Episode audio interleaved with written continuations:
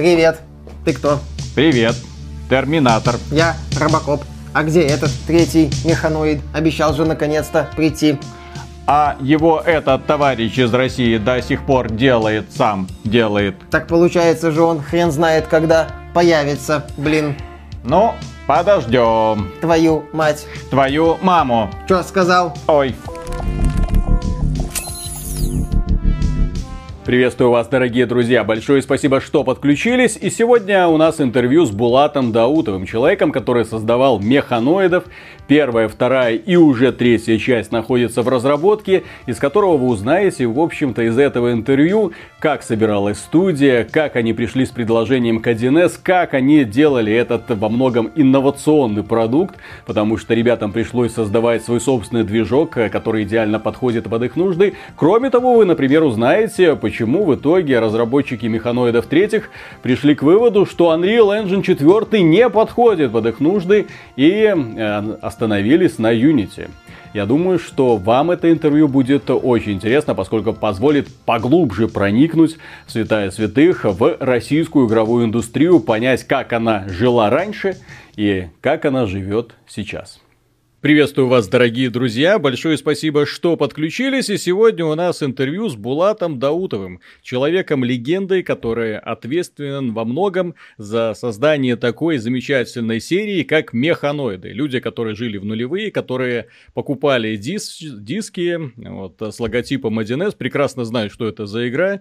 Вышло две части, даже три части, если считать вот эти вот гонки на выживание. Хочется тебя поспрашивать о, о многом. Во-первых, о том, как ты начал, э, как ты погрузился в игровую индустрию, потом, как ты из нее, ну, не знаю, вышел, не вышел, да, но вот совсем недавно ты решил вернуть механоидов и, и начать разработку. Причем, насколько я знаю, ты эту новую часть разрабатываешь чуть ли не самостоятельно, full time, вот, а все остальное делают э, ребята, ну, что называется, по интересу. Поэтому давай начнем с самого начала. Откуда ты и как попал в игровую индустрию? И главное, когда ты попал в игровую индустрию?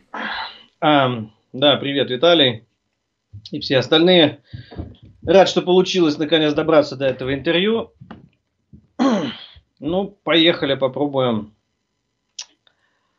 как попал в, в индустрию? В индустрию я мечтал попасть вообще с самого раннего детства, да еще даже до того, как эта индустрия вообще появилась у нас в России, э, которая тогда называлась СССР. А да, началось да, все да. с простого, я просто хотел делать игры. Угу. А когда конкретно зародилось само желание, не знаю, уже как бы ну, не могу ответить на это, не помню. Вот скорее это было не такое вот прям щелк, а плавное, постепенное а желание. Я недавно анализировал этот вопрос и пришел к выводу, что оно сформировалось э, в результате того, что у меня когда-то был спектрум. Спектрум был, а кассетного магнитофона не было. В результате Uh, ну, была книжка по бейсику, и можно было пытаться сделать игры. Но, mm-hmm. а, кстати, нет, книжка появилась попозже. Uh, у меня был друг, uh, который приходил ко мне с магнитофоном, и у нас была одна кассета. На ней были совершенно как бы уникальные игры, такие как Тетрис, Пул, Бильярд, еще что-то, Галаксиан. Слушай, в общем, там было... лучшие игры того времени. Да, там нет, кстати, не совсем. Там их было штук 5 этих игр. Но дело в том, что за полгода они все очень сильно надоели. Хотелось чего-то нового. А родителям никак не понять было, что если они купили компьютер, то зачем к нему еще что-то, зачем к нему еще и магнитофон. Угу. Вот. В результате ко мне приходил друг и уходил с магнитофоном. Оставляя тебя без ничего, да, с бейсиком да. условно. Да, и что самое неприятное в этом деле, еще и на кассеты денег тоже не давали. А в, в тогдашних кооперативных магазинах были вот эти яркие кассеты mm-hmm. с надписями там. Ух, там были заманивающие названиями игры. В общем, через а, какой-то... А? Я, я просто сейчас небольшую вставочку. Дело в том, что люди 30 минус, ну, молодое поколение, оно не совсем понимает, в какой заднице тогда жили современные, ну, тогдашние современные дети, когда реально не было денег ни на что. Когда у тебя был рубль, и этот рубль был, вау, большим благом, потому что на него ты мог пойти обменять один картридж на другой картридж какой-нибудь, а кассетный магнитофон это считался прям шиком-шиком, а видаки, вау-вау-вау. Ну, вот. видак стоил как автомобиль. Да, да, да, да, да. Поэтому я по... люди, которые сейчас слушают Булата, такие, чё? как это, магнитофона не было, да-да-да, сейчас у всех есть смартфоны, сейчас у всех есть, не знаю, там планшеты и компьютеры, естественно, на чем-то ж вы это смотрите, вот, но тогда это было кассету купить, это была прям проблема. Потом немножечко все это экономика начала, начала э, расшатываться, ой, раскачиваться, прошу прощения, ну и расшатываться тоже. Да, ну, в общем, э, таких эпизодов было два, их э, довольно долго э, рассказывать. Вот первый я рассказал, грубо говоря, появилась такая тема, что игр нету, но, в принципе, наверное, можно их сделать. Это вот как бы стартовая такая, ну, можно назвать это, наверное, триггером. А, а следующий эпизод, это когда уже, ну, он, он тоже длился достаточно долго, у меня уже был и магнитофон, и куча кассет к нему. Но еще была в запасе чудовищная прорва времени, где-то порядка месяцев восьми, когда мне все ужасно надоело, но у меня была книга по бейсику. Вот она позже появилась. И вот, и я начал это все потихонечку кодить. Но в этом я больших успехов не достиг, потому что книга была все-таки сделана не для самообучения и, по всей видимости, была рассчитана все-таки на более старший возраст. Я, в общем, не врубился тогда. Ну, может, просто тупой в плане программирования. Вот. А зато я долго и плотно рисовал если напрячь мозг, я, может быть, даже вспомню, на Studio назывался редактор э, спектрумовский. Я рисовал всяких э, персонажиков, рисовал там всякое. Ну, в общем, в конце концов, рисовал псевдографику и на ее основе делал первые прост, простые игры. Там у меня летел вертолетик, э, бросал бомбу вниз, а внизу стояли всякие машинки, домики, и это все исчезало. Правда, без спецэффектов оно просто исчезало. Но это было на спектруме.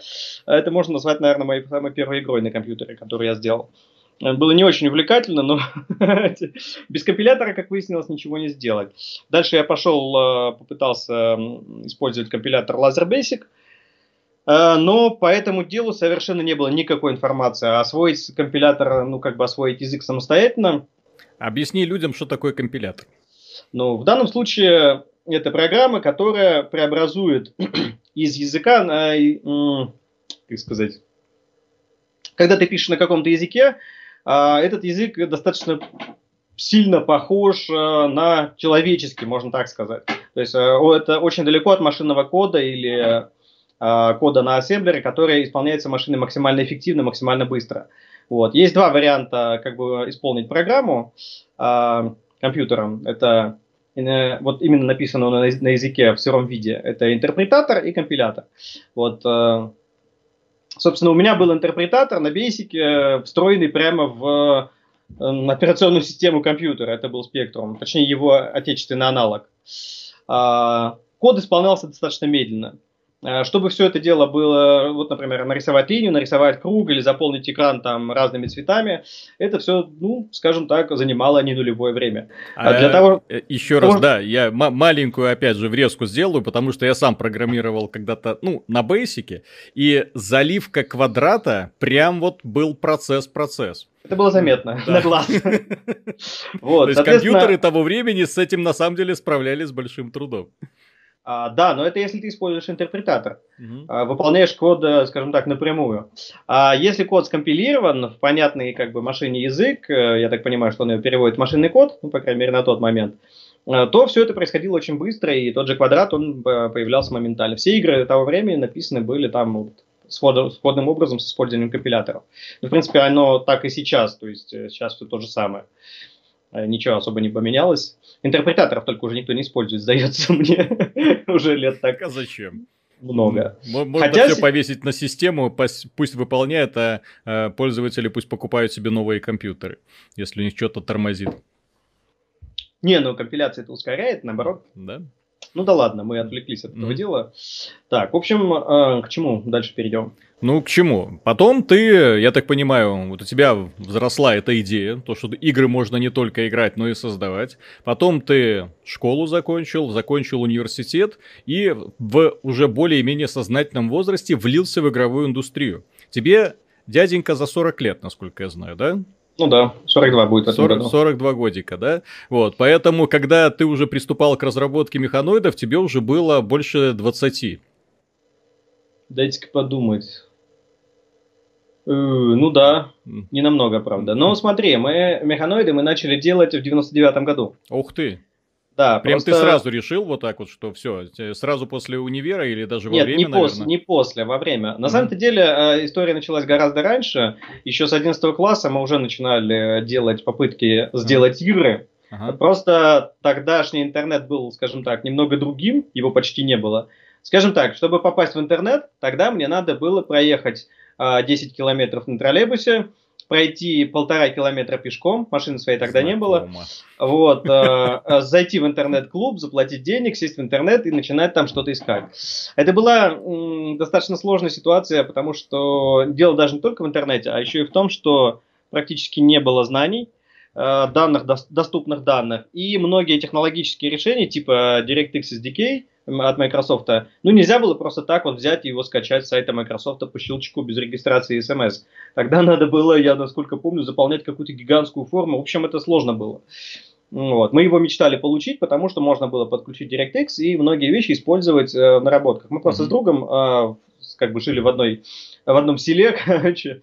Вот. У нас у обоих были компьютеры, и, в принципе, мы были в этом плане объединены вот идеей а, создания игр. А откуда ты было, родом? То есть где, было, где, где все это, это было? 11, а, это было? Это было не там, откуда я родом. Ну. Родом я вообще из Норильска. Так. А, который, кстати, сейчас широко известен, там, да, разлилось, да, там разлилось много солярки, но он никогда не был чистым городом. Вот, по сути, я родом оттуда. А в Татарстан э, мы mm-hmm. попали, ну, как бы, родители вышли на пенсию, и мы все дружно переехали туда. Mm-hmm. Понял. Вот, там, там я жил, закончил, как бы, и школу, и вуз. Вот. Соответственно, мы ковырялись вот э, более-менее увлеченно мы начинали уже с э, где-то года с 97-го с друзьями. Вот. У нас получалось с разной степенью как бы, эффективности. Мы даже а, сделали какую-то демку и, набравшись наглости, съездили в Москву, а, показали ее, насколько я помню, у нас было две встречи с, редак... с издателями Бука, а, с издателями тогда еще была, был издатель Дока Медиа. А, да. И э, в редакцию навигатора игрового мира угу. мы, мы завалились и показали там э, свои демки. Ну, демки ничего собой не представляли, но тем не менее, это был первый такой опыт э, как-то понять, что, что индустрия вообще существует, что в ней можно что-то попытаться делать. А, примерно в то же время у меня появился первый успешный опыт работы с э, издательством Алавар. Э, мы сделали ну, там три человека было, один от Алава, один программист и я, угу. а, сделали втроем совместными усилиями игру Millennium Digger. Угу. А, вот, для, я для нее делал графику, ну, в принципе, я для нее сделал всю графику вообще, всю графику анимацию. Ну, не то чтобы это было мега достижение, но а, это было достижением таким локальным, скорее внутрисемейным, потому что я за эту игру а, получил вполне конкретные деньги. Это были не бог весь какие-то деньги, но для, скажем так, вчерашнего школьника это хоть что-то. Угу. И дело даже не в том, что я не мог заработать эти деньги другим способом, а в том, что я заработал их именно вот, именно вот этим способом, которого, как казалось всем окружающим, просто не существует. Делать игры, что? Не каждый тогда умел, как вообще, э, не знал, как включается компьютер. Вот. И с этого момента я уже понял, что все, как бы надо включаться, вливаться. Я в, э, потихонечку интернет тоже доходил и до нашего села. Э, Сразу после школы я устроился на работу в компьютерную фирму, и дальше уже с интернетом у меня все стало хорошо. Соответственно, э, с интернетом все стало хорошо, я начал э, шерстить форумы, на всякие там... Э, ну, до Фидонета я так и не добрался, это был все-таки для меня уже прошлый век, mm-hmm. даже, даже тогда. вот. А, ну и, соответственно, 97, 98, 99 годы, это вот три года, которые я работал в разных, в разных компьютерных фирмах, так или иначе, там, а, сисадминил немножко. Все это было, а, скажем так, работу мне найти было вообще совершенно не проблема, потому что я знал в компьютерах, а никто не знал. А компьютеры внезапно появились там почти везде. И вот бедные тетеньки, у которых застряла бумага в принтере или еще что-то ужасное случилось. Например, они забыли включить принтер, угу. или забыли включить компьютер. Или забыли что... включить монитор. В общем, да, все вот это вот было. А, и у меня было в результате много времени на то, чтобы заниматься как бы тем, что мне нужно. Ну и работу я выбирал а, с как можно более жирным интернетом. То есть, когда я вот понял, что мне, что куда, куда конкретно идти, вот. Единственное, только что чего я не понял, это Эм, как конкретно я могу э, поучаствовать в разработке, учитывая, что я не э, программист. То есть, э, как бы, как, как всем известно, с древних времен игры делают программисты, а остальные так, ничего не делают, mm-hmm. рядом стоят. Да-да-да. Вот. Тогда не было всяких узких, э, узкопрофильных занятий. Вот. Соответственно, я немножечко сосредоточился на графике, и как бы вот этим делом немножечко помогал э, в разных проектах, участвовал в разных проектах и помогал ребятам. Один из этих проектов, единственный, до сих пор, ну, как бы хорошо выстрелил и прекрасно жив, это космические рейнджеры. А как вот. ты, кстати, как ты с командой Гусарова вообще пересекся? Как тебе так повезло? Слушай, я не помню, как я конкретно пересекся, потому что тогда э, немаленькую роль сыграл вот э, в организации комьюнити, насколько я понимаю, э, второй волны. То есть была первая волна, это крутые ребята типа Лодов, там Никиты mm-hmm. и так далее, которые уже имели за плечами какие-то игры крупные достаточно. А была вот вторая волна, вот типа нас, там Гусарова, и еще куча э, других команд. А, я не знаю, как конкретно, не помню точнее, как конкретно это все произошло, но, по всей видимости, немаленькую роль сыграл э, известный тебе форум XBT, потому что там под руководством Паши Соколова когда-то был закрытый раздел, в который, чтобы попасть, надо было написать, э, ну, что-то написать, я уже не помню толком, но, короче, он был закрытый. Я в него попал, и вот там я тоже познакомился с кучей народа всякого, вот, э, Гусаров, а Гусаров тогда брал вообще чуть ли не всех, кто мог хоть чем-то помочь. Фига себе. Угу. Это было до рождения, задолго до его контракта с 1С. Эм, Это было, насколько я помню, после выхода генералов, когда mm-hmm. они, ну, генералы им так, по-моему, ничего и не принесли, никаких денег. Ну, это, чист... генералы была шароварка, и она была установлена, вот по моим воспоминаниям, чуть ли не на каждом компе, куда я приходил.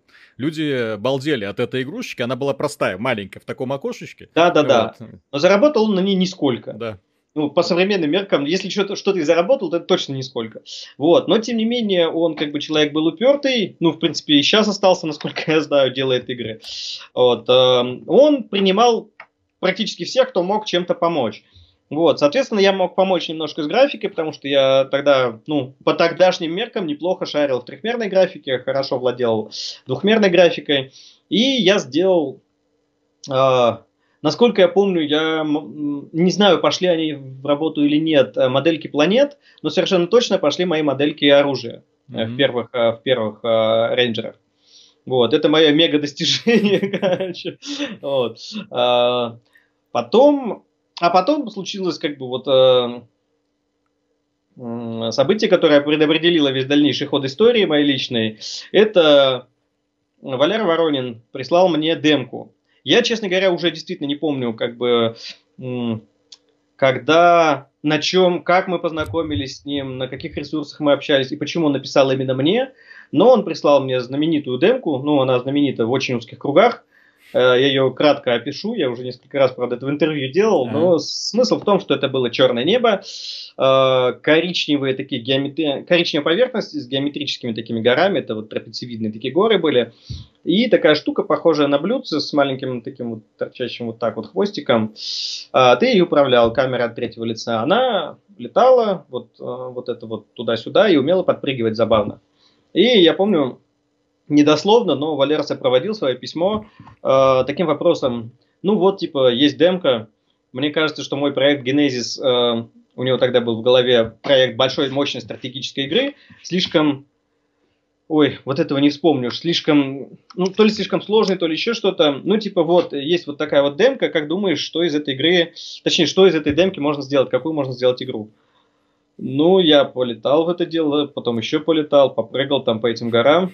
Ну, и я до сих пор не могу понять, почему мне пришли в голову механоиды. Можно было придумать все, что угодно, но придумалось именно вот это. Ну вот вкратце опиши концепцию механоидов, только учти, что ты рассказываешь это людям, которые не знают, что такое механоиды.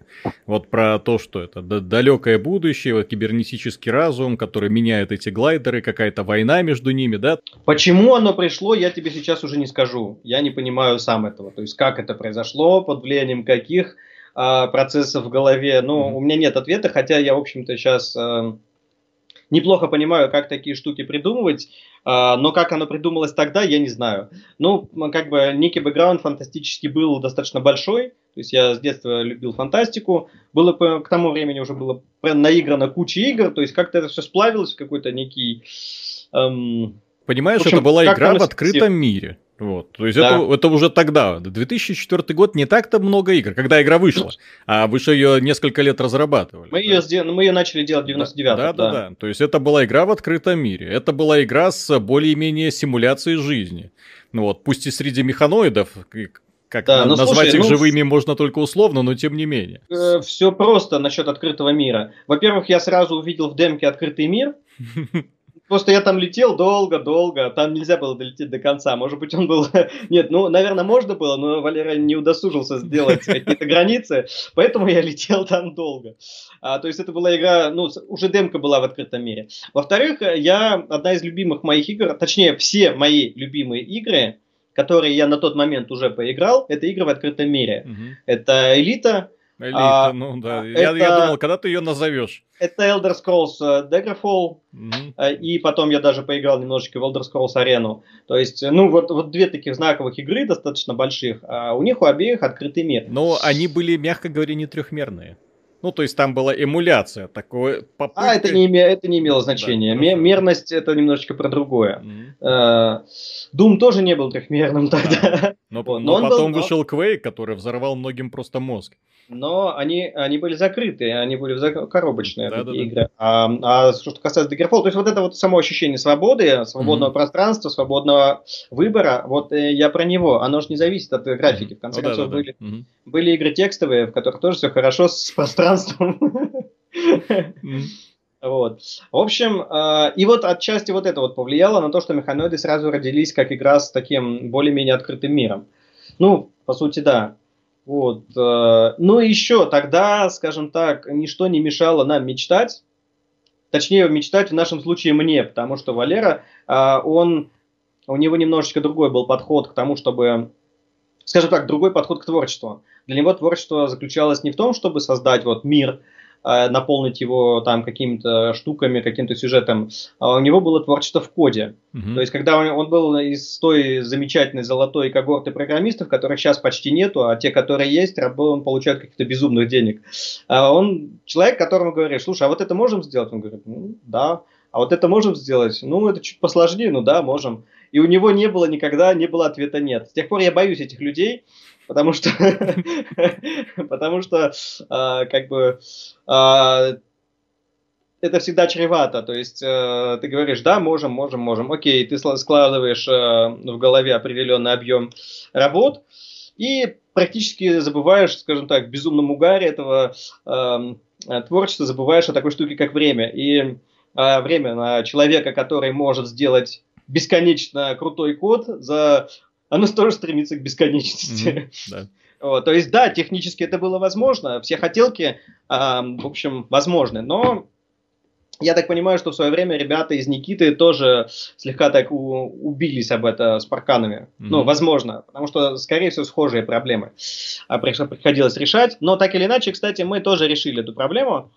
Э, мы сделали игру, которую, в общем-то, ее и сейчас, честно говоря, сложно создать. Ну, вы создали, по сути, свой собственный движок. На тот момент это было уникально. Причем движок очень классный. Я помню, что была отличная оптимизация. Там были какие-никакие, а вот именно современные эффекты. Ну, напомню, 2004 год, когда игра вышла, там вот все уже и Far Cry, и Doom. Вот, а я играл в механоидов. Блин, да классно все было.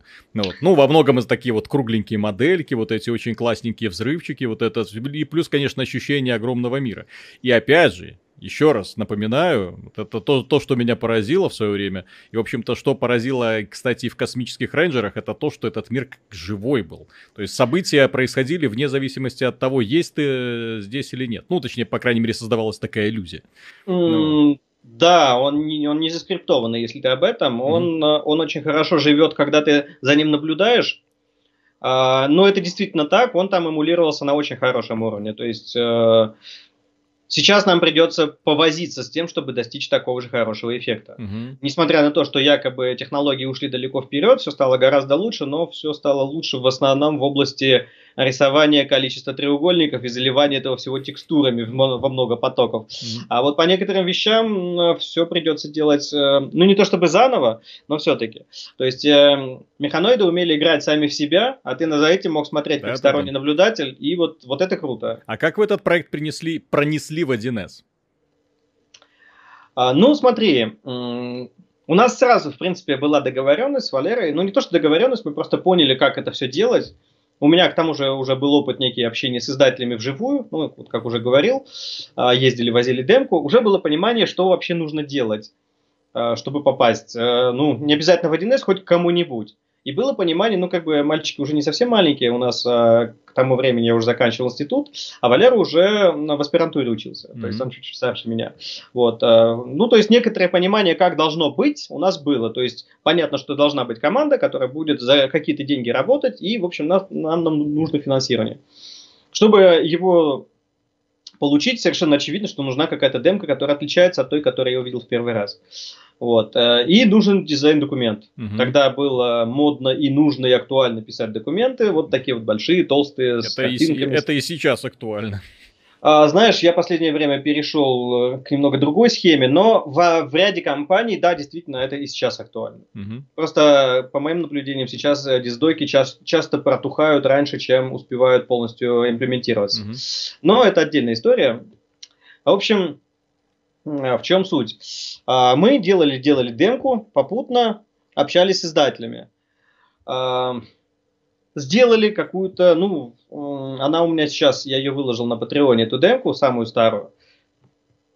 Мы, в общем, отправили ее в 1С, отправили, в, э, отправили дизайн-документ. Ну, почему-то у нас сразу с ними сложилось более-менее хороший контакт. Вот я не помню насчет остальных, то ли они не заинтересовались, то ли еще что-то, но почему-то все пошло с 1С. Вот, ну, реально, я многих деталей не помню, потому что, блин, прошло 20 лет уже. Mm-hmm. А, в чем смысл? А, точнее, в чем а, дальнейшие действия были? 1С посмотрели, там был такой товарищ Герасев, он а, вот этого я тоже не особо помню, но ему очень были близки вангеры. Я не уверен, что он их продюсировал, по-моему, нет, но они ему были очень близки, и он увидел а, некий такой вангеровский потенциал а, в механоидах. Хотя игры совсем разные, понятное mm-hmm. дело, но что-то, что-то такое было. Скорее всего... А, Машинки.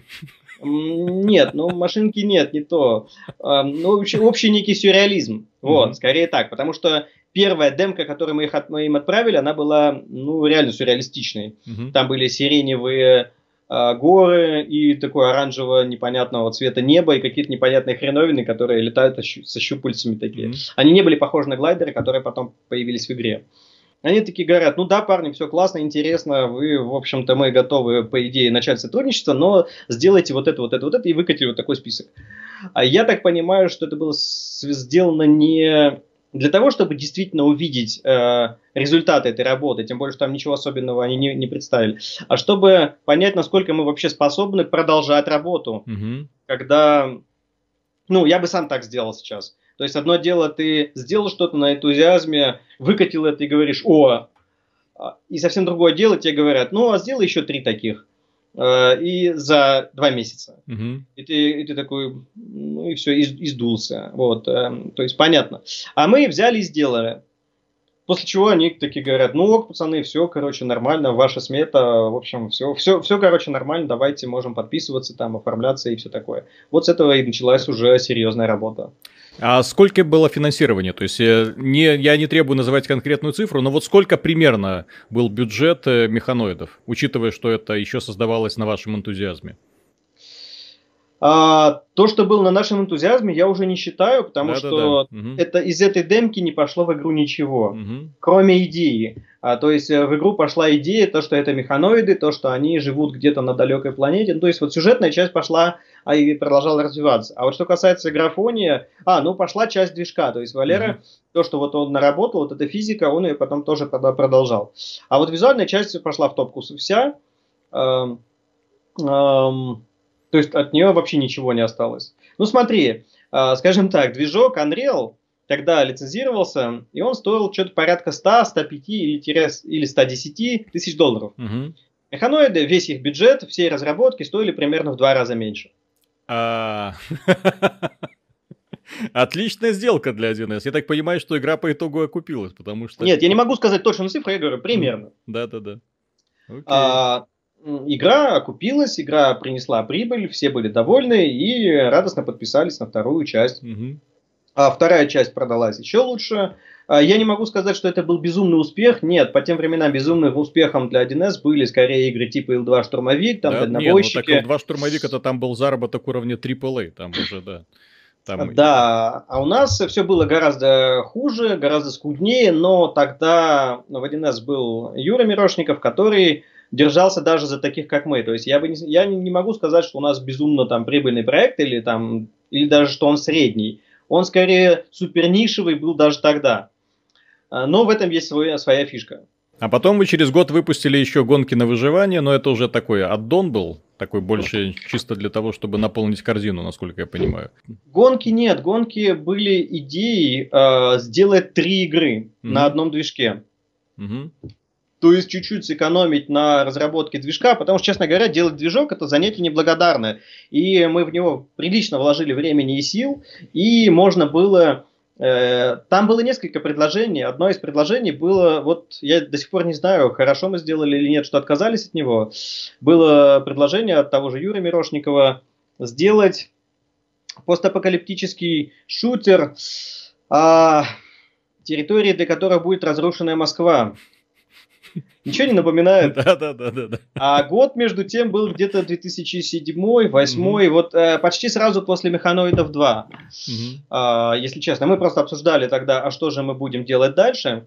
Вот, тогда мы как-то немножечко застремались, потому что сделать, брать и делать шутер, э, учитывая, что мы в, в, наработали некоторую экспертизу вот на игре, которую можно назвать про полеты, вот. Э, ну, я не знаю, короче, э, зря мы это сделали или нет, не, это уже не важно. Ну, факт такой был. Mm-hmm. После чего мы приняли решение, а, сделать, а не сделать ли нам вот гоночки на э, базе имеющегося движка. И было задумано три игры.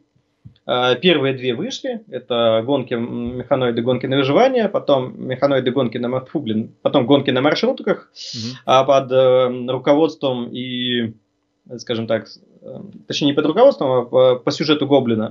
То есть вот эти все шутки, персонажи, вот это он все он mm-hmm. придумывал. Но я в гонках на маршрутках уже не участвовал. Третий должна была быть игра про а, постапокалиптические гонки на руинах Америки а, с мощной квестовой сюжетной частью. Но вот э, как бы результат вторых гонок э, не mm-hmm. порадовал никого и не стали их делать. Так, ну а Sky River Studio ты э, сколько лет с ней работал и, и почему ушел?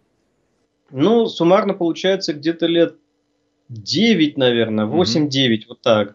В определенный момент я увлекся онлайном, мы начали делать, э, ну, у нас появился некоторый ресурс, и когда мы механоидов вторых сделали, начали делать гонки, эм, там у нас еще был промежуточный проект, э, но он не взлетел, он не был анонсирован, э, и его свернули, короче. Mm-hmm. Поэтому о нем даже говорить нет смысла. Но вот в это время, когда часть команды занималась вот этим проектом, часть команды, включая меня, занималась онлайн-игрой за пределье.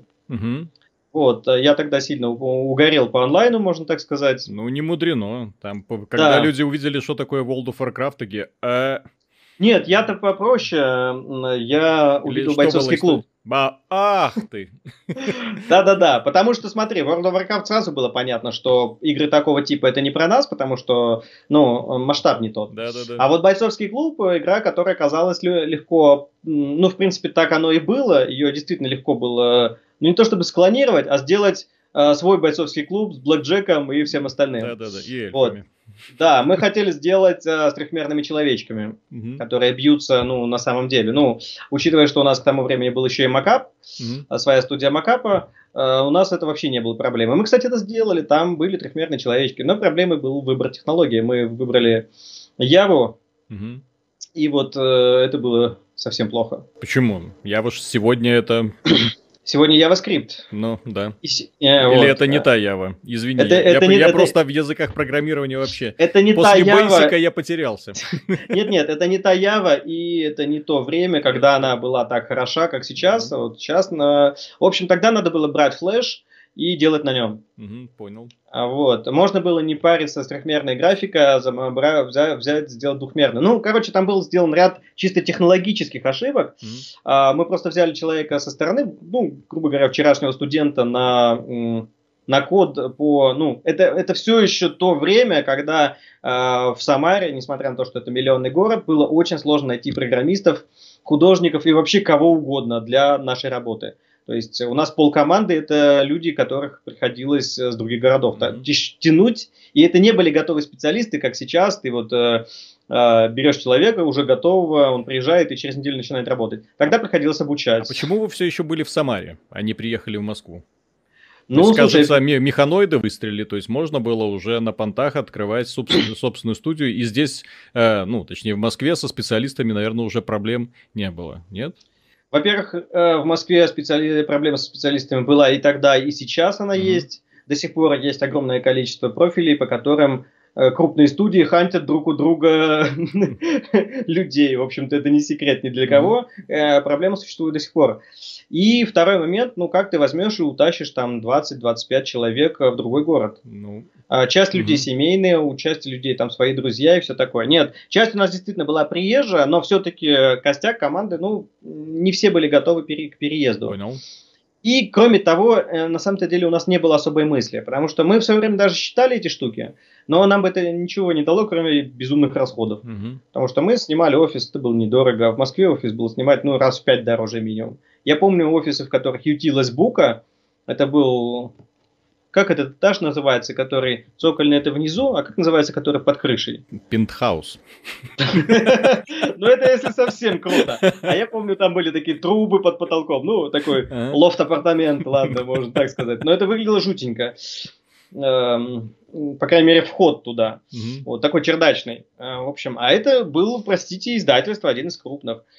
Вот. 1С, понятное дело, там у них все было шикарно, но 1С они не на играх выехали. Собственно говоря, вот как-то так. То есть не было смысла в этом большого. Тут, если коротко можно сказать, то я все эти годы не прекращал работу в геймдеве и над разными проектами. Mm-hmm. Вот, если начать смотреть вот отсюда, здесь на самом деле надо было Millennium Digger еще внизу в самом напихать. Mm-hmm. Вот, ну вот, если в хронологическом порядке, сверху вниз. Вот, просто за пределе занял где-то года 4, мы его долго делали, у нас там было много возни с ним. Угу. Вот, вот это вот. Э... После этого мы еще делали Петвар, тоже где-то еще годик. Угу. Вот. А потом я пришел вот э, справа, э, вот этот вот большой яркий цветной блок, Saga, Spin Hero, э, полный P. Я пришел в компанию Crazy Beat. И вот там занимался в нескольких проектах сразу. Вот. А оттуда я ушел в Mail.ru. А в Mail.ru, в Mail.ru я работал на в Lot Steam, если mm-hmm. быть совсем точным, потому что Mail.ru большой. Вот. Я ушел сначала на неанонсированный проект, который остался неанонсированным. Mm-hmm. Потом работал вот антишутер Frag, ты про него, наверное, знаешь. Вот. А, потом работал вот здесь. Mm-hmm приличное, mm-hmm. приличное время, да. Вот. После чего со Skyforge пошло немножечко все наперекосяк. Mm-hmm. Вот, а Loot Steam немножечко подсократили, и я остался не удел. Вот. Ушел вот сюда, вот в эту вот игру. Mm-hmm. Вот. Угу. Да, с ней я в роли креативного директора. Вот здесь у нас не сложилась работа с командой, угу. точнее не с командой, а с теми, кто стоит за этой командой. Вот. После чего я уехал на Кавказ, и как бы, ну точнее, уже в, этот, в это время уехал на Кавказ э, за чистым воздухом. Mm-hmm. И вот потратил какое-то время вот на эту замечательную игру, но, к сожалению, тут тоже возникли сложности с, э, ну, здесь уже сложности возникли э, с продвижением. Mm-hmm. То есть игра с асимметричным геймплеем, где попытались упаковать, ну, я как бы в роли тоже продюсера и игрового дизайнера сюда пришел. Вот. Э, хорошая должна была быть игра, очень близкая к механоидам, и там даже были глайдеры. Угу. А вот, э, сессионка мульти, мультиплеерная. А, вот. Ну и как бы после того, как все это мне окончательно надоело, теперь мы делаем вот это. Понятно. Можно тебя спросить по поводу работы в Mail.ru? Как там вообще? Здоровый коллектив, нездоровый? Mm, смотри, Mail.ru, как я уже говорил, большой. А, я работал конкретно, но там есть, например, ребята, которые делают армату, mm-hmm. есть ребята, которые делают мобильные гонки, еще что-то. А, И есть вообще большое мобильное подразделение. Mm-hmm. Вот. А я работал конкретно в Allot Steam, ну, а Lost Team это гигантская, старая и очень профессиональная команда. Mm-hmm. Это лучшие люди, с кем мне вообще удавалось Серьезно? когда-либо работать. Круто. Да, это топовые, mm-hmm. это топовые ребята, их там mm-hmm. очень много. И всех, кого не возьми, они клевые. Mm-hmm. Вот, то есть там ну, все было очень хорошо, и она, как бы, Lost Team самостоятельная, насколько я понимаю, внутри ML.ru. Э, ну, за счет э, замечательных проектов, таких как Колоды. Mm-hmm. есть, ну, классная игра, популярная до сих пор, и которая живет и, в принципе, э, неплохо себя чувствует. Так. Вот, э, то есть здесь э, все хорошо. Хорошо. Так, ну и давай переходим к более-менее к настоящему. То, ради чего мы тут и собрались, в общем-то. Ты сейчас где обитаешь? Я в Карачаево-Черкесии. Далеко. На, на, на границе с Краснодарским краем.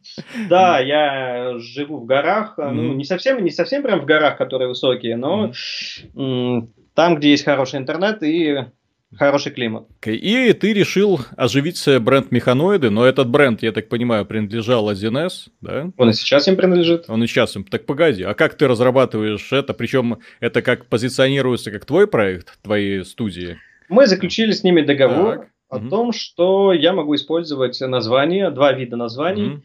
Русское и английское, собственно, и эм, как бы вселенную игровые материалы. А они что с этого поимеют? Роялти, как а, обычно. Понятно. То есть все не так просто. Не совсем добрые мальчики. Нет, нормальные добрые мальчики, потому что очень гуманные условия у нас, mm-hmm. в принципе, они э, во всех смыслах хороши. То есть э, вообще никаких проблем с этим нету. Mm-hmm. Вот. И, и сколько людей сейчас принимает участие в этом проекте, и откуда ты берешь финансирование? Потому что, я так понимаю, с этим сейчас главная проблема, с финансированием. И второй коллектив. Вот ты сидишь в горах, такой аксакал, да?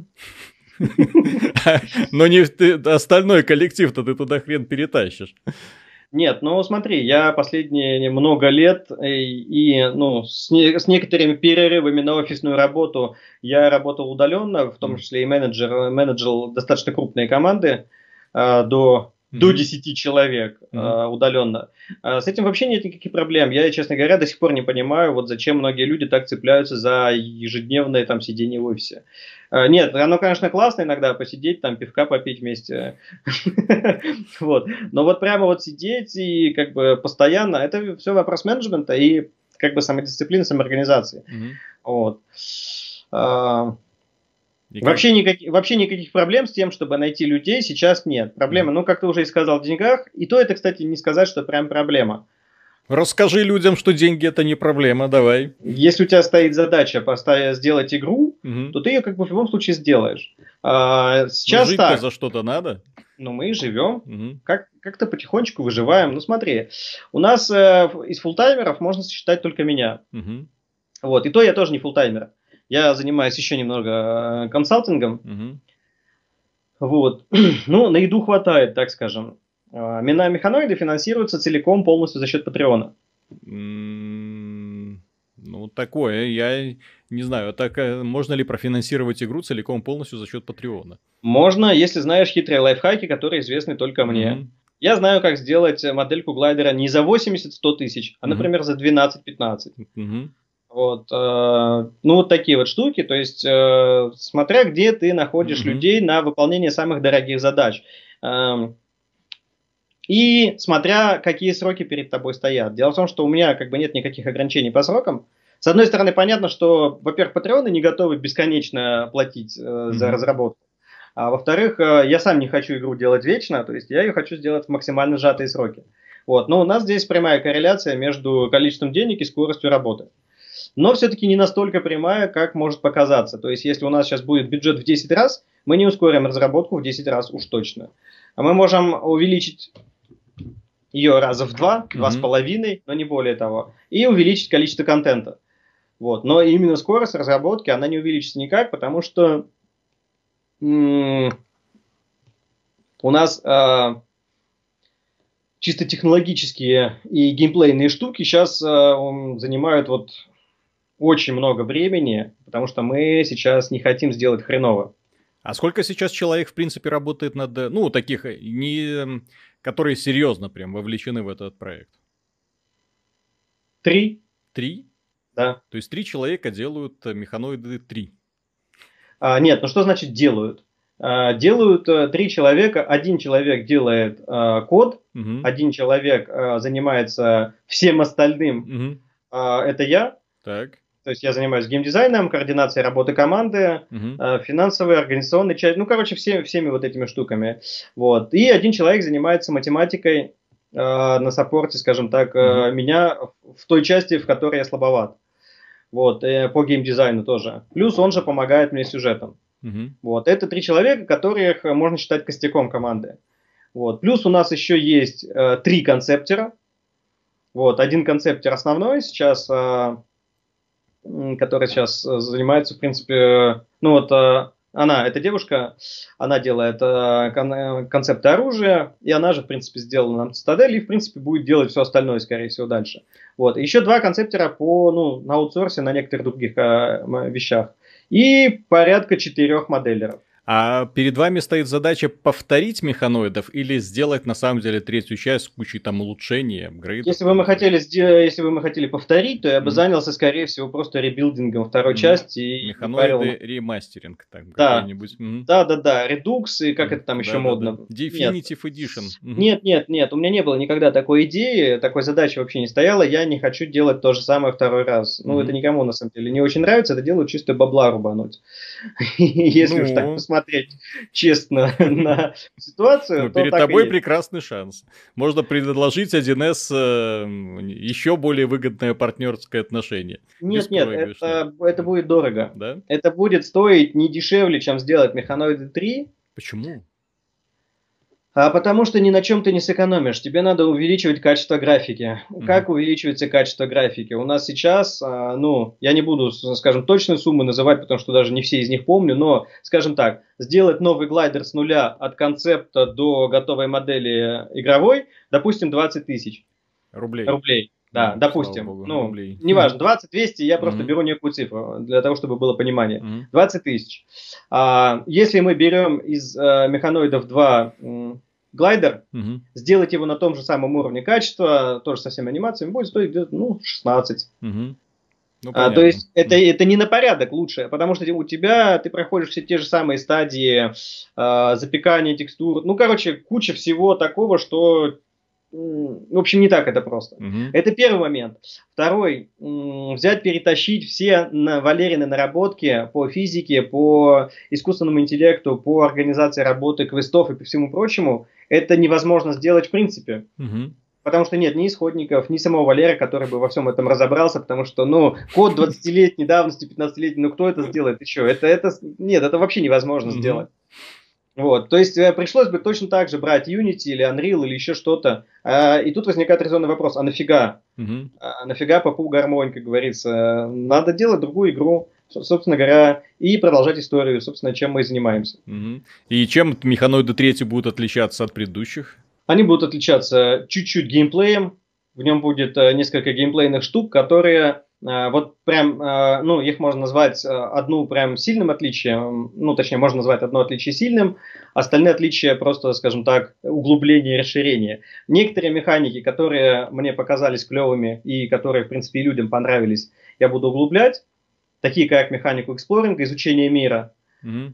Вот, и я добавляю в игру взаимодействие. А, ну, кстати, да, две, все-таки два серьезных изменения. Первое, кроме глайдеров, которые летают вот невысоко над землей, умеют подпрыгивать. У нас будут страйдеры, у которых mm-hmm. будет немного другой э, тип геймплея. Это mm-hmm. большие боевые пауки. Mm-hmm. В принципе, в некотором смысле близкий аналог можно увидеть в Кросауте, можно увидеть в Watch Dogs, там был mm-hmm. ходячий танк. И есть еще парочка игр, более старых, где такая техника присутствует. Вот, э, вот такой геймплей, его можно назвать более шутерным. Mm-hmm. То есть, э, ну, или можно, можно, в принципе, сказать, что это ближе, близко к мехам. Только мехи, они на двух ногах, а эта штука все-таки будет управляться сильно по-другому. В частности, она будет уметь прыгать, uh-huh. уметь э, лазить по поверхностям всяким сложным. В общем, но, тем не менее, здоровенная боевая хреновина. Вот. Э, это вот серьезное изменение, потому что ничего такого в механоидах вторых не было. Вот. И второе, это будет бой против не машин. То есть это будет бой против живых существ. А где, откуда они там взялись? Это логическое развитие финала второй части. Угу. когда механоиды разделились на две фракции. Первая осталась э, на полигоне и сформировала суперкластер, объединились и захватили, скажем так, весь свой маленький мирок. Мгм. А вторая, которая механоиды Синигры, они покинули полигон, Мгм. объединились э, с другой силой, с Наутилусом, и начали мутить свою главную фишку. Они всегда хотели быть органическими, уметь, э, иметь возможность размножаться. Я их понимаю. Вот. А, В общем, они, в общем-то, будут у нас основным антагонистом в третьей части. Фига себе, вы решили из них сделать антагонист. Наоборот у них наиболее перспективная идея. А Я не говорю, что она не перспективная. Мы в данном случае выступаем в роли, скажем так, э, пострадавшей стороны. Они выгнали бедных механоидов из полигона. Механоиды теперь вынуждены скрываться в избушке на курьих ножках где-то далеко в пустыне, чтобы их не съели. А, Ну, примерно так. И вот. понятно. Но честно могу сказать, что это не будет игра про э, а-ля Serious Sam, где на тебя прут миллионы тварей, злых тараканов каких-нибудь, и ты их выкашиваешь мощным лазером. Нет, это будет совсем другой тип Ну, геймплея. Просто дело в том, что в первых и во вторых механоидах, вот, э, почему мы много, я, по крайней мере, много раз говорил, симуляция жизни, что привлекало, вот ощущение того, что мир вокруг тебя живой. В третьих механоидах ты планируешь это сохранить? Разумеется. Я хочу сохранить и приумножить все то хорошее, что было в первых двух частях. А, ну, по геймплею первая и вторая чуть-чуть отличаются, но у них у обеих есть плюсы, такие как вот ощущение свободы мира, ощущение некоторой загадки тайны, объемность мира и его способность играть самого себя. То есть э, вот это все я собираюсь оставить, конечно. Так, и теперь немножко по технической части. Насколько я знаю, вы начали разрабатывать третьих механоидов на движке Unreal Engine 4. Более того, в Википедии написано, что вот разрабатывается и используется движок Unreal Engine 4. Надо подправить Да, Википедию. да, да, да, да. На, Однако на ты- официальном сайте мы уже исправились. Да, в интервью DTF ты сказал, что вы перешли на Unity. О, ты видел интервью на DTF? Вот это да. Естественно. Слушай, я перед тем, как делать интервью, я обычно узнаю, с кем я разговариваю.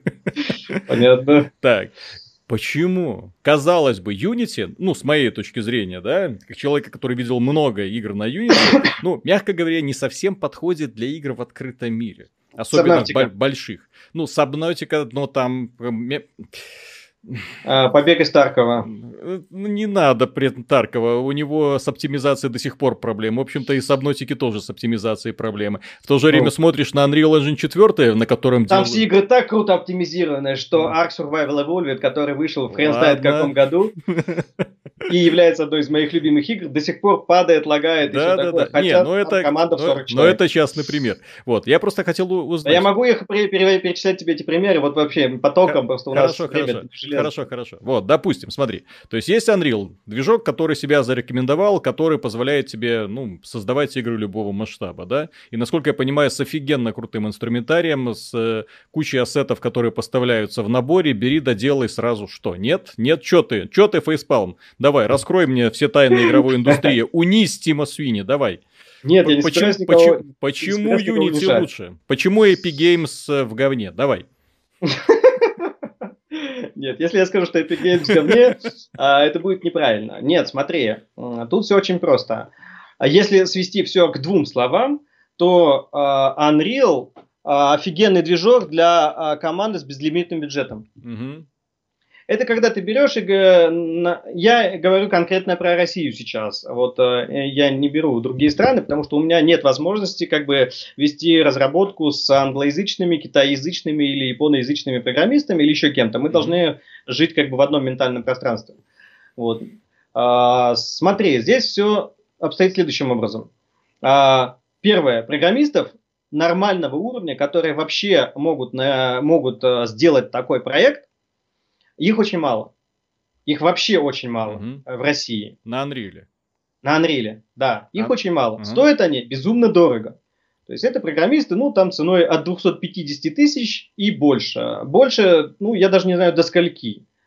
А, это первый момент. Второй, Это зарплата 250 тысяч. да, То есть от ну, ну, 250. да, То есть, на руки, на руки в среднем. дорогие Ну и- друзья, то есть, если вы думаете, куда отдать своих детей, пожалуйста, по крайней мере, 250 тысяч программист на А Unreal Тем более, 4. небольшая, тем более небольшая реклама. а Unreal сейчас, э, точнее, эпики э, сейчас продавили какую-то свою замечательную в какой-то вуз, не МГУ, а ВШИ, я не знаю, не помню, вот слух прошел, что mm они, короче, продавили свой курс mm-hmm. В, один, в один из российских вузов, причем достаточно крупных. Mm-hmm. То есть, да, надо идти учиться кодить, а еще лучше идти учиться, блин, писать эффекты, работать с Ниагара или еще с чем-нибудь. Так. Вот. Mm-hmm. Но это все лирика. Короче, практика заключается вот в чем. Надо дофига денег на то, чтобы э, заполучить возможность работать с человеком хотя бы на полставки, на четверть ставки или еще на сколько-нибудь. Mm-hmm. Вот. Этих дофига денег просто нету.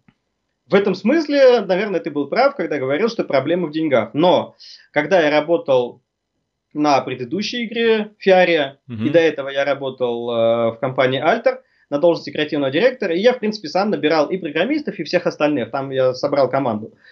А, что, собственно говоря, там не было проблем с деньгами, по сути. А, было очень сложно найти этих людей, потому что у тебя в конкурентах такие ребята скромные, как Mail.ru, угу, на свои да, какие-нибудь да. проекты, или еще кто-нибудь, или какие-нибудь крупные мобильщики, мобильные конторы, которые тоже на Unreal поглядывают и начинают что-то на нем делать.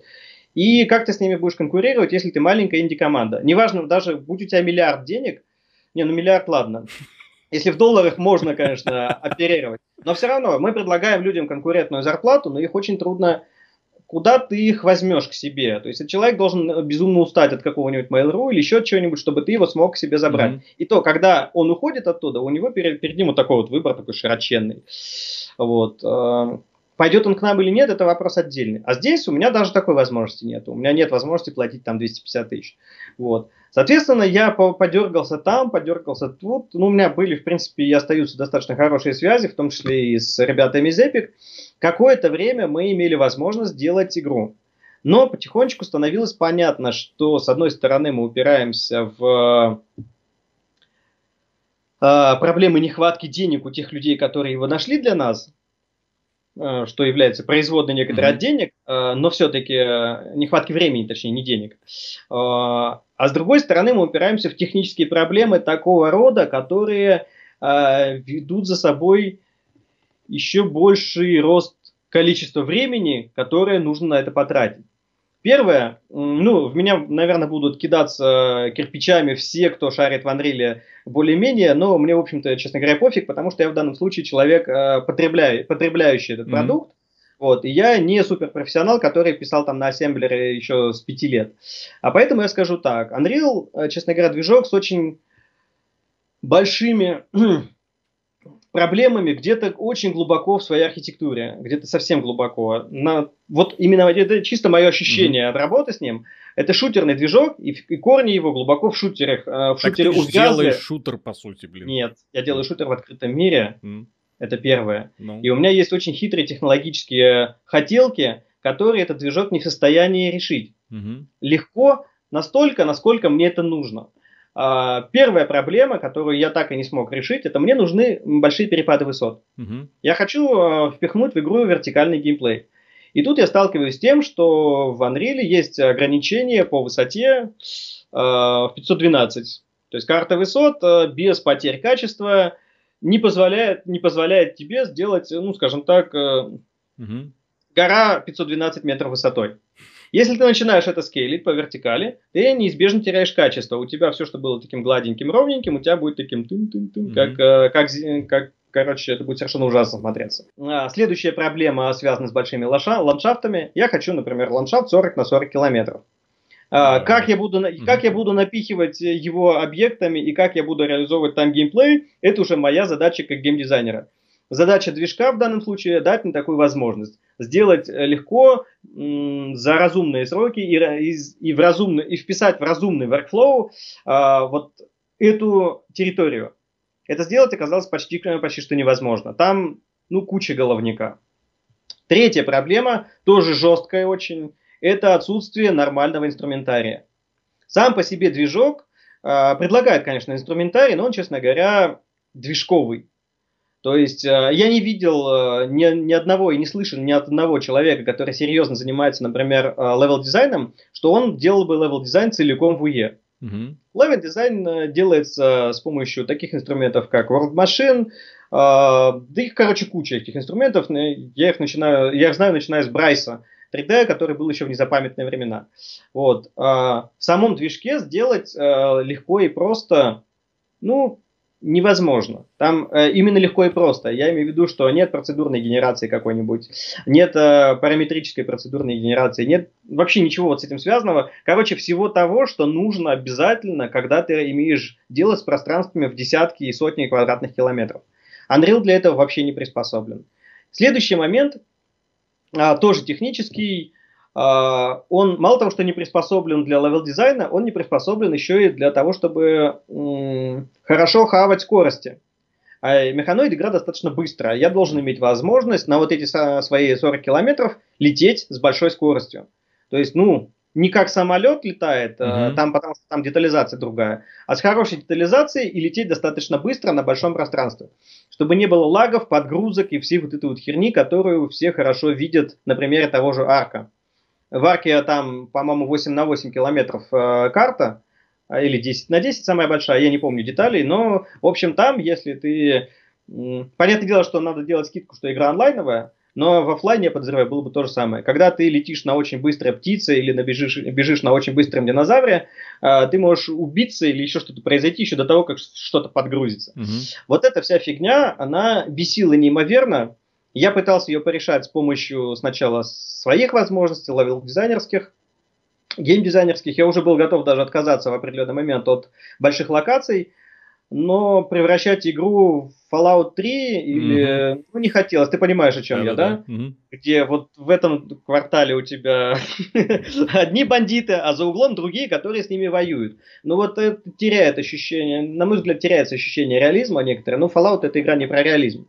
Вот. В Механоидах я хотел все-таки сохранить то, что у нас было в ранних частях вот именно ощущение объемности mm-hmm. мира, того, что он большой. Ну, ты же помнишь, что я про элиту. Ну, вот, вот странно, да? Вот когда э, вроде бы игра 2004 года, вот. И сейчас очень сложно современным железом на современных движках повторить то, что было тогда. А слушай, Дэвид Брэбен потратил гору времени и гору денег на то, чтобы повторить элиту. Угу. И им пришлось, если я правильно помню, делать с нуля свой движок. Угу. А, потому что элита Frontier которая вышла в хрен знает каких там годах. Э, элита не та, которая спектрумовская, которая с проволочной графикой, а элита Frontier и First Encounter, в которой я играл где-то году в 90, ну, короче, в середине 90-х.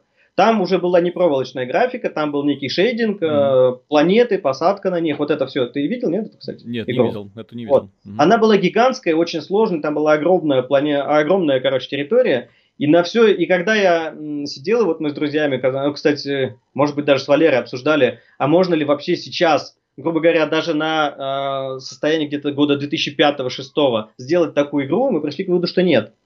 Uh-huh. Это, это пришло спустя очень много времени. То есть не все то, что можно было сделать тогда, можно легко вот так по щелчку пальцев повторить сейчас.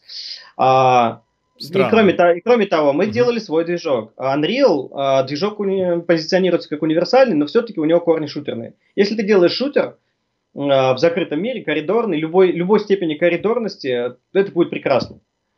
Можно даже сделать игру псевдо-открытого мира, типа Project IGI, угу. а, которая окружена горами там, но, ну, тем не менее, это будет вот такая игра. А вот сделать Far Cry на Unreal, я что-то плохо себе представляю, можно ли это. Угу. Скорее всего, нет. Для этого лучше подходит CryEngine. Так. С которым связываться вообще не хотелось. Не... Я просто слышал от ребят из Mail.ru, которые делали там свои проекты в нем, и я просто сразу знал, что я на нем делать ничего не буду. Да, да, да. Поэтому, э, ну, собственно говоря, вопрос э, в Unreal звучит так. Накопилось слишком много нерешаемых проблем за те деньги, которые у нас есть в обозримой перспективе.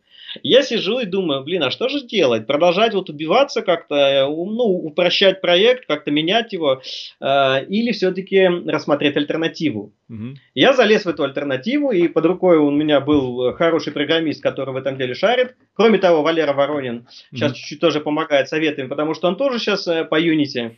Вот. И мы такие смотрим, смотрим, смотрим. Я начинаю понимать, что я дурак. Угу. То есть Unity, а... нужно было обращать внимание на Unity? не совсем так. Может быть дурак, может быть нет. Тут э, смотри, дело в том, что я смотрел на Unity. Mm-hmm. Я же не первый год как бы живу на, на белом свете. Еще в работу партизаны э, с партизанами мы была та же самая дилемма. Мы э, думали, что же взять, Unity или Unreal. Тогда склонились в сторону Unreal. Потом я ушел в Фиарию, а, там тоже все, все делали ребята на Unreal. То есть я, наработ... я видишь ли в чем фигня, я не работал долгое время ни, ни с одним из этих движков. Mm-hmm. Мобиль... Мобильный бэкграунд не в счет, потому что он мобильный. Там на Unity чуть-чуть поработали, но там у меня работа была немного другая, поэтому в движки я глубоко не лез. И тут получается так, что я приличное время, скажем так, два года потратил на то, чтобы ковырять, юни... ковырять Unreal. Плюс э, скопилось большее количество знакомых, которые именно про Unreal. И как-то так вышло, что мы с Unreal и начали. Вот. А потом оказалось, что надо было просто посмотреть внимательнее на то, что представляет собой современная версия Unity.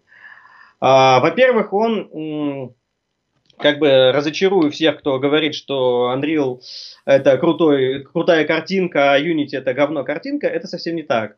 А, скажу по-другому.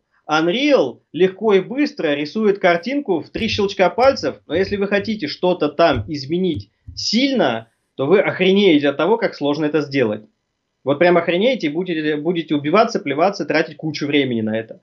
Э, мы все это сделали, как бы мы убивались, плевались, конкретно я, и тратил кучу времени. Ну, понятное дело, что я не супер специалист в этом деле, но я привык к тому, что некоторые вещи сделаны людьми для людей. Mm-hmm. А тут сделано, а тут сделано как Steam.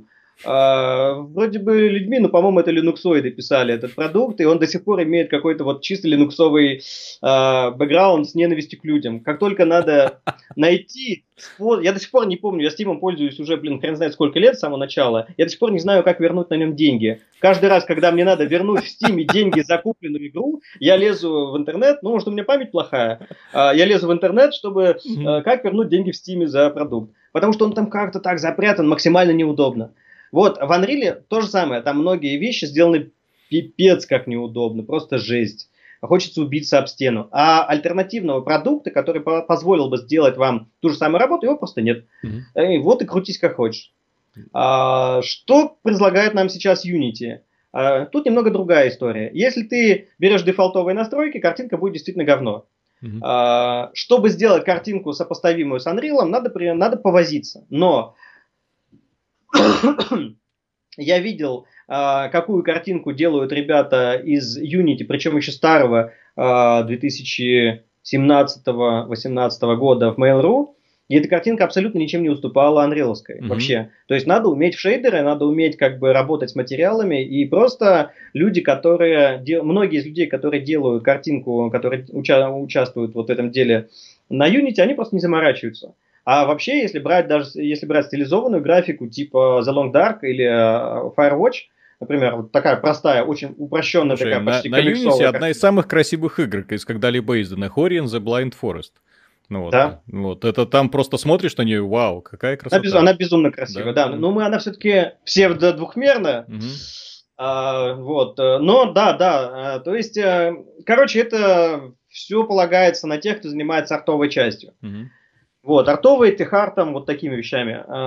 Что касается технологической части, вот тут Unity при, преподнес вообще гигантские сюрпризы, потому что он не позиционировался, видимо, и не вырос из э, шутера или еще из какой-нибудь э, фигни. И он умеет все то, чего не умеет Unreal внезапно, и умеет это легко. Он умеет делать высокие горы без каких-либо проблем. Я, правда, мечтаю, чтобы э, горы умели быть 16-битными, карта высот, но, видимо, это еще не, след... не это поколение компьютеров еще парочка пройдет. А, ну, тогда мы получим сглаженные горки и все остальное.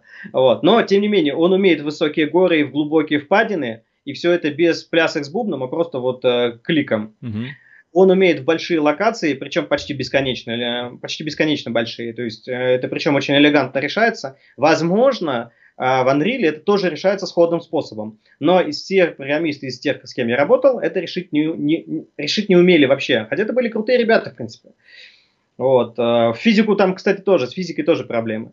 Вот. В результате, а, ну и самое главное, что я заметил для себя в Unreal, фу, в Unity, это гигантское количество очень крутых инструментов сторонних, которые хорошо работают. Угу. А вот если взять, например, сторы, магазины, можно заметить, вот невооруженным глазом видно разницу. В Unity гигантское количество всего, и большая часть этого всего это полное говно. Ну, шлак, то есть отстойные надо отстойные ассеты с отстойными текстурами, и все это, в общем, и все это продается за смешные копейки. Сидят школьники, короче, штампуют их и радуются, что получили 50 рублей. Mm-hmm. Ну, и утрирую, но так. А Unreal это немного ассетов, все они офигенно крутого качества, задорого. Mm-hmm. А, как показала практика, когда ты покупаешь осет офигенно крутого качества задорого, далеко не факт, что ты без песен, плясок с бубнами и желанием убить этого человека, который это все сделал и продал тебе там за 12-15 тысяч рублей, mm-hmm. что ты сможешь э, это в игру всунуть. а вернуть денежки, прости, уже нельзя. Mm-hmm. Иногда бывает так, что купленный осет э, дешевле пересоздать заново, чем... Э, ну и, как, с одной стороны, конечно, сам дурак. Надо было нанимать техартиста за дорого, чтобы он все это тебе заранее сказал. Угу. Но, простите, нет такой возможности. И тут мы, короче, смотрим... А, ну и самое важное, а в Unreal просто очень полно, полная беда с инструментами. Если с ассетами там все улучшится, постепенно оно нарастает, там ассеты, музыка, звуки, эффекты, а все это увеличится. А вот с, с инструментами там полная беда. Я отчасти так понимаю, что это связано с тем, что у эпиков а, специфичная методика работы движка, выходит какая-нибудь очередная версия 4, 20, сколько-то там, и инструмент, который замечательно и круто работал до этого, перестает работать напрочь, валится и все, полный пипец. Это относится ко всему, это относится уже даже к готовому билду вашей игры. Mm-hmm. Понятное дело, что в крупных компаниях а, просто фризят какую-то версию, там, типа мы делаем 4.20 и все, и не, апдейт, не, не апдейтимся. Но это уже когда идет продакшн, можно это сделать. А на, на, на ранней вот этой стадии, когда мы еще пробуем, изучаем, испытываем что-то, нам не стоит отказываться от старых версий. И тут мы, короче, смотрим, и отчасти за счет этого нету нормального инструментария. Ребята, которые делают инструменты, они просто, ну, они, видимо, не живут этим, только этим. Угу. Им просто сложно будет поддерживать, угнаться за эпиками, поддерживать этот инструментарий. А в Unity немного по-другому все, и оно почему-то там работает. В результате там есть совершенно феноменальные инструменты, такие как Gaia, угу. который обладает э, встроенным прямо в Unity э, офигенно мощным. Э, я сейчас сам себе завидую, потому что у меня в механоидах первых и вторых не было такой возможности собрать вот такой вот э, workflow, э, вот производственный процесс – прямо внутри движка. Угу. Там приходилось тоже пользоваться сторонними программами. Там часть карт, э, часть карт, э, диффузные карты, например, карты цветовой раскраски уровня, я брал, делал их в фотошопе, например. Вот. То есть использовалось 3-4 сторонних программы. Здесь достаточно вообще одной, вот этой самой ГАИ. Плюс э, куча шейдерных решений, которые заточены под всякие, э, под свои нужды. И все это, и все это, во-первых, недорого, то есть совершенно реально недорого, и еще и работает и работает стабильно. Угу. Вот это меня прям настолько сильно сразило, что зачем нам Unreal? Нет. Ну, посмотрим, посмотрим. А в какие сроки примерно? Я, не, я боюсь даже представить, что ты сейчас назовешь примерно хотя бы год выхода какой-нибудь супер ранней версии. Вот, но я тебе сейчас виден, я... виден ли свет в конце туннеля? Я или... тебе сейчас все скажу. Разумеется, виден. Угу. Смотри, мы э, потратили прилично времени, конечно, на Unreal, но не сказать, что это время было потрачено даром. Э, мы все это время, ну, скажем так, основную э, стоимость все-таки занимает, э, как это ни странно, не код в данном случае, э, который оказалось невозможно перенести. Основную стоимость занимали, занимала артовая часть. В принципе, любой человек, знакомый с разработкой, так или иначе uh-huh. это да, поймет. Да. То есть нарисовать, замоделить один глайдер, это и времени куча, и вообще куча всего. Глайдеры, страйдеры, у нас это все есть, оно прекрасно перекочевало, то есть мы это перенесли. То есть у нас много наработок переехало в Unity, и гора, за гораздо более короткое время, то есть вот сейчас э, два месяца уже мы на Unity сидим, за два месяца мы достигли больших успехов, чем за все это время на Unreal, mm-hmm. именно в плане геймплея. То есть первый месяц э, мы создавали архитектуру, архитектуру проекта, вообще выстраивали все, посмотрели, какие мы будем использовать инструменты, эм, э, смотрели, как это все будет работать. Я, опять же, учился инструментам той же Гайи. Вот, э, смотрел, ну, движок, я очень давно его не ковырял, то есть, э, и те, те попытки его поковырять э, уже, уже нерелевантны, поэтому угу. я считаю, изучал заново целый месяц этот движок и продолжаю это делать там в фоновом режиме. Вот, ну, чтобы выдавать э, именно геймдизайнерские какие-то штуки, level дизайнерские, потому что я сейчас как бы обе функции совмещаю. Вот. Э, а что касается перемещения, то есть все, мы уже выкатили сейчас в Steam версию, в версию про полетать. Угу. Там летает глайдер, он стреляет, и он не просто летает, стреляет фейково. Там э, почти реализована система модульного повреждения. Вот, там реализован силовой щит оба вида, оба вида оружия, ну, пока еще нет бомб и мин, но с ними там чуть-чуть посложнее, с ними надо будет уже под интерфейс это все ковырять.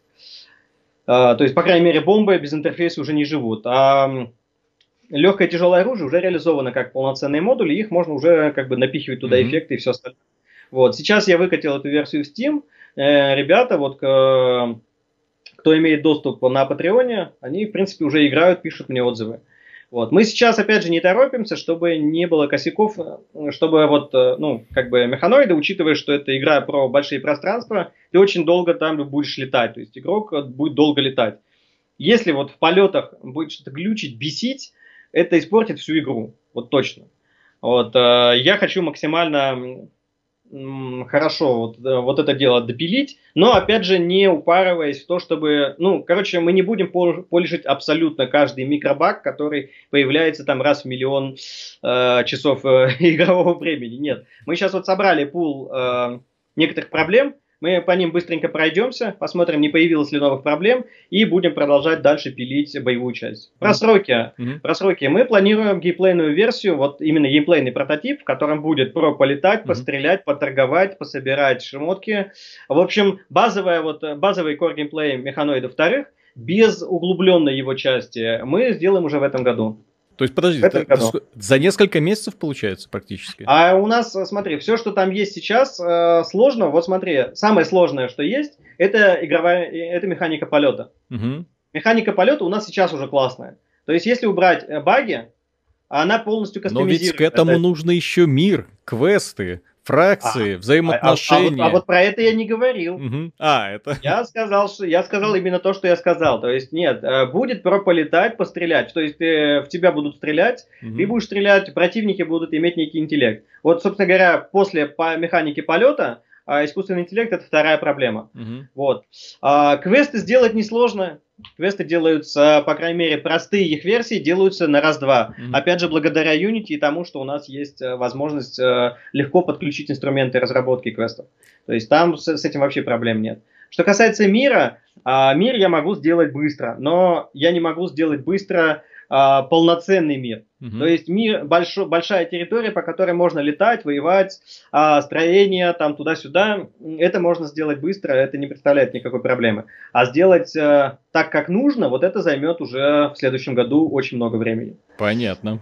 Слушай, э, да, по поводу 1С пришло в голову. Слушай, они вам позволили использовать бренд Механоида и за это будут иметь свой небольшенький процент. Я надеюсь, что небольшенький. А, а будут ли они помогать как издатель? Или, типа, они тебе позволили, на этом, если что, все получится, заработают, но, извини, в продвижении мы тебе никак не поможем. Ты знаешь, а я не вижу смысла в издательстве сейчас. Ну, чтобы о тебе узнали, чтобы о тебе говорили, чтобы э, пресса заинтересовалась а для этого, мы, в том, для этого мы с тобой сейчас общаемся. Для этого мы с тобой сейчас общаемся, ты пресса, и ты о нас узнал. А, видишь ли, я не стремлюсь к каким-то суперприбылям гигантским, чтобы слава механоида гремела mm-hmm. на весь мир. Это, конечно, хорошо, если так получится, но, честно говоря, я очень сомневаюсь, что эту игру а, кто-то из известных мне издателей сможет так продать. Mm-hmm. Ну, я просто в них не верю с определенных э, пор. Это первый момент. Ну, да простят меня все издатели, с кем Из, я работал. Извините, издатели, да. Да, но и второй момент. Э, ну, игра нишевая, никто особо, скорее всего, не захочет э, ей заниматься. Mm-hmm. Э, и еще я не хочу сам э, брать на себя обязательства, связанные с издательством. То есть это всегда какие-то конкретные сроки, привязанные к маркетинговому бюджету и все вот это такое.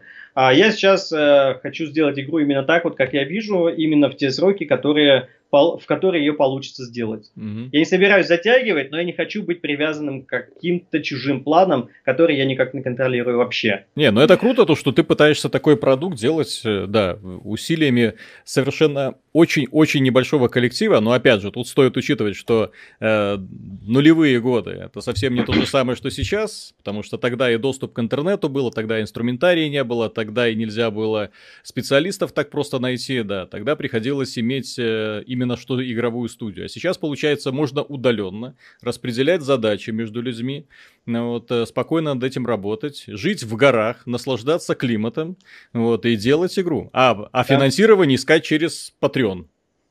Или да, через, да. через Kickstarter, да, через да, да. Indiegogo. Ну да, да. Есть э, разработчики, которые меня своими интервью такие, знаешь, в депрессию такие вгоняют. Блин, все плохо, блин, вообще не заработать в этой индустрии. С другой стороны, смотришь на человека, который, знаешь, э, своим энтузиазмом наоборот зажигает. Вот, главное, что... Зависит от того, mm-hmm. сколько ты хочешь заработать. Смотри, э, я, если вот игра выйдет, и продастся, именно в Стиме продастся одна единственная копия, я уже получу прибыль. Mm. А, я не могу Кстати, сказать да. сейчас сколько. Кстати, а, да. А, вот. И учитывая, что игра продается, точнее, разрабатывается исключительно на средства фанатов, mm. так и есть. А, если, если бы у меня была цель заработать там на ней строго 10 миллионов долларов, mm. то я бы, скорее всего, не делал эту игру. Я бы чем-нибудь другим занимался, наверное. Ну. Вот. Э, не, ну, в, в игровой индустрии, но не этим точно. Вот. Это, эта работа, она совсем про другое. По большому счету, Механоиды 3 это не про заработать денег, это про отдохнуть от того, чем я занимался последние лет 7-8. Mm-hmm. Это исправлял чужие ошибки и разгребал вот все это, это дерьмо, короче, которое э, мои предшественники умудрились э, нагенерить, короче, за время своей неудачной работы. Ну, это прекрасно, на самом деле. Мне, мне вот подобный, подобный заряд энтузиазма нравится и позволяет снова поверить в игровую индустрию, которая в последнее время скатывается, как мне кажется, все глубже и глубже в какую-то яму из условно бесплатных продуктов и анальных микротранзакций. А как же прекрасные игры типа там Киберпанк, который еще не вышел. Вот, пусть выйдет, пусть выйдет, посмотрим. Или Star Citizen. Который... да. Не, ну я уверен, что Star Citizen, несмотря на то, что это безумный долгострой, угу. я примерно понимаю, угу. я примерно понимаю, с какими проблемами столкнулись ребята, когда начали эту игру делать. Они же там с увеличением количества денег увеличивают количество а, идей, которые собираются реализовать. И они собираются это действительно реализовать. Это влечет за собой гигантский поток а, проблем, в том числе и технологического при, характера учитывая, что они еще и на CryEngine это все делают, вот. ну, на неком его потомке далеком, я думаю, что они его уже нахрен переписали весь. Угу. Я думаю, что эти ребята, вот чисто они снаружи что-то показывают интересное, но у них, короче, проблемы именно с тем, чтобы все это сделать, потому что это гигантский объем работы. Но, скорее всего, это будет величайшая игра всех времен и народов, когда она выйдет. Слушай, когда она выйдет? Когда она выйдет, вон уже для этой самой Elite Dangerous уже появится модуль, который позволит тебе приземляться на планеты и их исследовать. Погоди, так он уже есть, Horizon. Это другой, на своих двоих. Там Horizon на вездеходике, а сейчас так классно уже... же, все равно классно ездишь. А сейчас, не, ну я не против. А сейчас с пушкой можно будет бегать, кого-нибудь стрелять, я не знаю. Они просто сделали по-другому, как бы попроще. Ну, ну ладно. Я, я, я просто люблю обе эти игры, на самом-то деле. Я Star Citizen просто я еще не знаю, но мне он заранее нравится. А Элиту я купил почти сразу после того, как она вышла. Она тоже классная, в общем, что тут говорить. Не, я к тому, что хорошие игры продолжают выходить. Просто, может, мы стали старше и поднялась сильно планка. Слушай, продолжать выходить. Давай, вот именно если за этот год посчитаем хорошие игры, за прошлый год хорошие игры. Вот, раньше приходил, вот, приходил в 2004 году на ларек, вот, спрашиваю, что у вас нового? Ну, говорят, Doom, Half-Life, механоиды. Я говорю, отлично, все, пошли. А сейчас? Такого разнообразия, увы, к сожалению, даже не предвидится. А, зато, а, зато сейчас другая штука. Я ее для себя открыл вот а, буквально на днях, кстати, что интересно. Я понял, что прикинь, я понял, что надо, и что игр настолько много стало, mm-hmm. что я в огромное их количество лет за, за, лет за последние пять вообще не играл. Например, я на прошлой неделе переиграл в Баннер Сагу, точнее, начал играть в Баннер Сагу, третью. Я начал сразу с третьей части, прошел ее и безумно проперся от того, какая это офигенная игра. Mm-hmm. Потом, сейчас что еще, вот буквально э, э, Dragon Age Inquisition. Я в него тоже не играл. Э, я вот его, я его купил очень давно, mm-hmm. наиграл в него там 90 минут или около того. В общем, почему-то забросил. И вот я его купил почти сразу, как он вышел. И забросил. Вот я его поставил там на прошлой неделе, играю сейчас потихоньку. Осторожно, берегись быка. Он может вдуть. Я играю девушкой, мне не страшно. Хорошо, хорошо, тогда все нормально. Ладно, Тогда на сегодня все. Очень желаю успеха твоему проекту. Надеюсь, вот когда выйдет ранняя версия, публика ее тепло примет. Вот, а мы постараемся, чтобы люди об этом узнали, естественно. Я и... тебе отправлю ключик. Так и ключик, господи. Мы новость про это напишем и обзорчик сделаем в случае чего. Вот. Но если найдется что покритиковать, тогда уж придется. Тогда уж, тогда уж из... извините. Да без проблем. Так, э, ну Ничего хуже, чем то, что написал когда-то один товарищ про механоиды в журнале GameXZ не будет. А. Он назвал нас саратовской студией разработчиков игр. А, а мы самарская. А вы самарская. Это была шутка. Я на самом-то деле та статья вызвала нашу ненависть по другой причине, а, но это, то, это тоже было. Ну что, заканчиваем тогда. Да. Все, тогда пока, ребята.